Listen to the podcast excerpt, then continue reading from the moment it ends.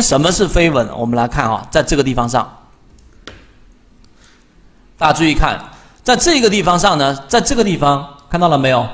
股价的短期均线在往下走之后，这里面出现了一个走平，又继续往下走，这种叫做飞稳。它本身呢，要改变原趋势的力度是弱的，是弱的。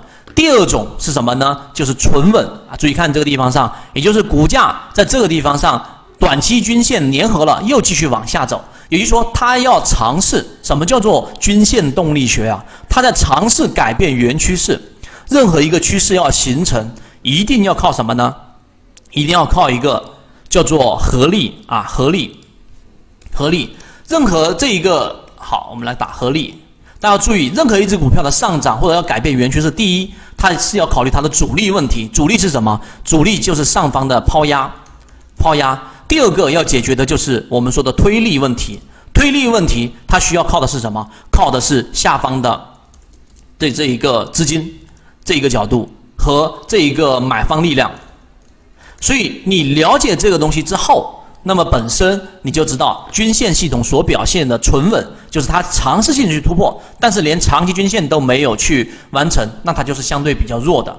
明白吗？第三点啊，这个是关键，也就是说，当一个短期均线出现了这一种上穿之后，看到了没有？这里面也有下穿，这里面也有上穿。那么六十分钟级别，它依旧没有出现我们所说的卖点。那么最终这样的一只个股，它就是要继续持股的。这个是第二个知识点。所以，失稳就是原来趋势。注意听这里，原来趋势是向下的一个趋势的一个反转，在这个过程当中才能去出现的第一个呃反转动力，加上今天量能非常不错。这是第一，那你说，哎，在这地方上也有些稍微粘合，但这里面不算呃特别的强势，那怎么去判断呢？第二个判断的依据就是中枢，中枢刚才我说了啊，大家去理解一下，高点当中的最低点看到了没有？这个中枢是属于高点，整个线段当中高点当中最低点和低点当中的最高点啊，低点当中最高点，我这是随意画的，没有那么精确。那么这里是以前面这个盘整的中枢，每一个盘整中枢，它意味着在这里面进行一个多空对抗，这里面也有一个多空对抗。那我们要解决什么问题啊？我们要解决的问题是，我要知道整个对抗的过程当中，到底它是在多方的力量更强还是更弱？那么你就可以通过 MACD，MACD 只是一个比喻啊，只是一个指标，然后大家也可以用别的，例如说流动资金呢。你重要的是要去理解这个思维，发现了没有？在这个盘整的过程当中，MACD，MACD 的这个指标原来的原理就是十二日均线和二十六日均线的一个差值啊，差值是这一个白色这根线，然后黄色的这这个这个线呢，就是它差值的一个均值。那么差值和均值差的越远，意思就是会这个柱体，这个柱体绿色的这个柱子就会越长；差的越少，柱体就会越少。哇，是不是脑筋了自己的脑筋？你不用理解刚才我讲那段话，你要理解是在这个地方盘整，柱体面积是大幅的这一个绿色面积，然后在这个地方又出现盘整的时候，你会发现绿色柱体面积非常明显的少于前期了。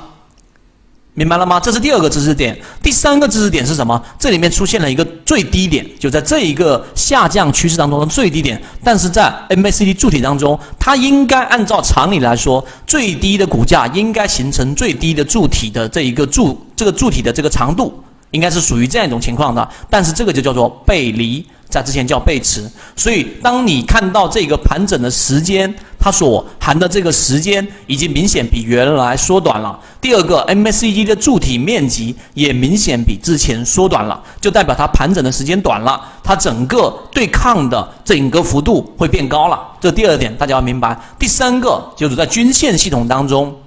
要留意的是什么呢？第三个要去留意的就是均线交错的那个面积，也是判断动能的一种方式啊。像这个地方，大家注意看，这里面是一个啊短期均线上穿五日线上穿十线之后下来的这一个面积，这里面又形成了一个面面积。你要注意看几个面积呢？就是在它短期均线在上方所形成的这个围绕面积啊，这个面积所持续的时间和面积的大小做一个比较，很明显，这里面的面积比这里面积更大了。所以它短期均线就是属于长期盘整在长期均线之上的，这是第一个我们的这一种判断的方式。所以综合刚才我所我所讲的说的这种短期均线当中去判断出我们到底怎么样去了解到它的这一种背离背驰，所以这个就是短期均线里面的一种判断方法。很多股民都说一买就跌，一卖就涨，原因是没有一套完整的买卖系统。想要加入实战圈子，一步添加 HKK 六幺二八，分享缠论实战交易系统给你，可以帮助我们从技术面看到一只个股的走势，并且呢找到第一、第二、第三类型买卖点。